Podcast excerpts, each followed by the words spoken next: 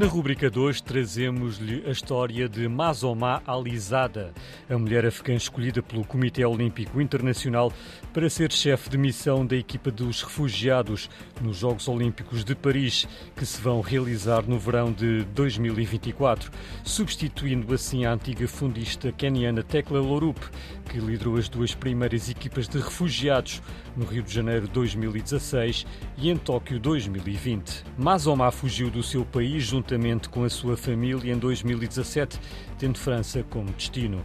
No Afeganistão, a agora ciclista olímpica e estudante de engenharia não podia sequer andar de bicicleta nas ruas de Cabul, onde por várias vezes ela e outras raparigas que com ela pedalavam eram apedrejadas e insultadas, acusadas de estarem a atentar contra a cultura e religião daquele país, simplesmente por vestirem uma roupa mais desportiva e andarem de bicicleta.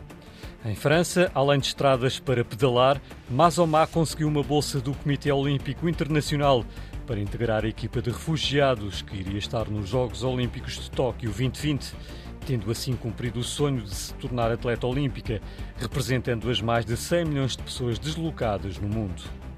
Mazomá tem como principal objetivo alterar a forma como os refugiados são olhados pelo mundo, mostrando do que são capazes.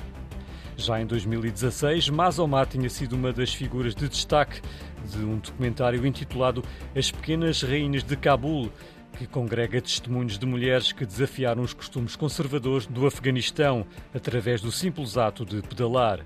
Neste momento, existem 62 refugiados que beneficiam de uma bolsa do Comitê Olímpico Internacional, tendo a vista a sua preparação para os Jogos Olímpicos de Paris.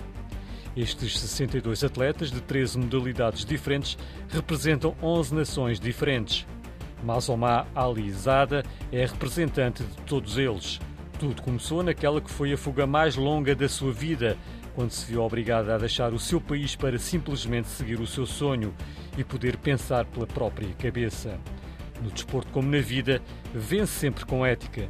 Move-te por valores, uma parceria Antena 1 e pela Nacional de Ética no Desporto.